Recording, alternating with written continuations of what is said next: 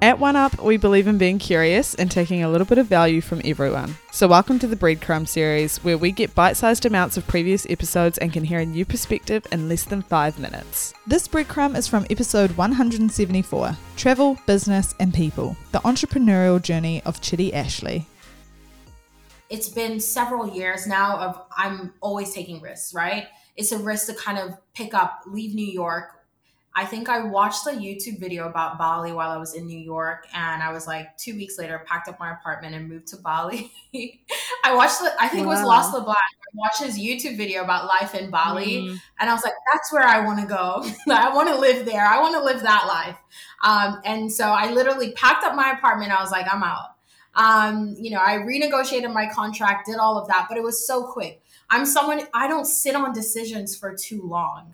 And, you know, that can be a really great asset. And in some instances, that can also be to your detriment because you don't think about sure. things really, you know, clearly, right? But so far, so good. So I, you know, packed up, moved to Bali and then the same kind of line of thinking. I I'm someone again because I've spent so much time with myself.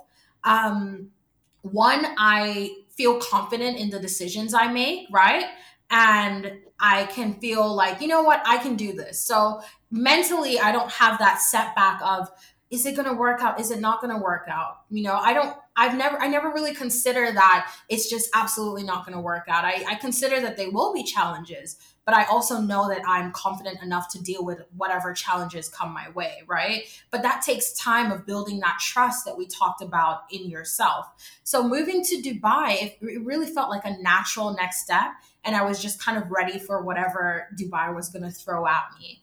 Uh, and and so far so good. It's it's worked out. So it's really just down to trusting yourself and being willing to take risks. And because I've taken risks in business and just in life in general, I feel like I'm more comfortable where I don't have to overthink the decision. I think for me, regret is a lot worse than um, yeah. whatever potential cons might come about from actually making that decision. I just don't want to live in regret of coulda, woulda, shoulda, but I didn't do yeah. it because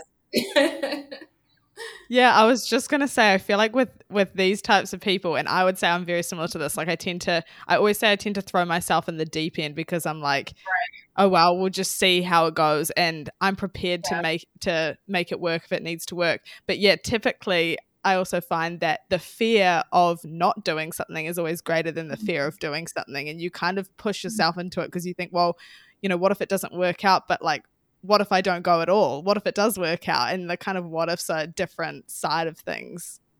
Mm-hmm. I love that. I love that you said that. You know, what if it does work out? That's my mind. So, you know, for me, I'm not saying don't consider the risks. I'm saying consider the risks, plan for those risks, and do it anyways. Because what mm-hmm. if it actually does work out? And for me, you know, if I didn't think about the upsides, I don't think I would be where I am today, right? What mm-hmm. is the cost of taking this risk? And for me uh, the costs were nothing compared to everything that i stood to gain. And and and the journey that i've now been you know put on because i chose to get out of my comfort zone and just kind of deep dive into it. So i love that we we connect on that because i'm definitely that person that's like let's do it. Let's dive in Thank you so much for listening to this episode of the One Up Project. If you want to find more stuff just like this, check out our other apps or follow us at the One Up Project on Instagram or TikTok. See you there.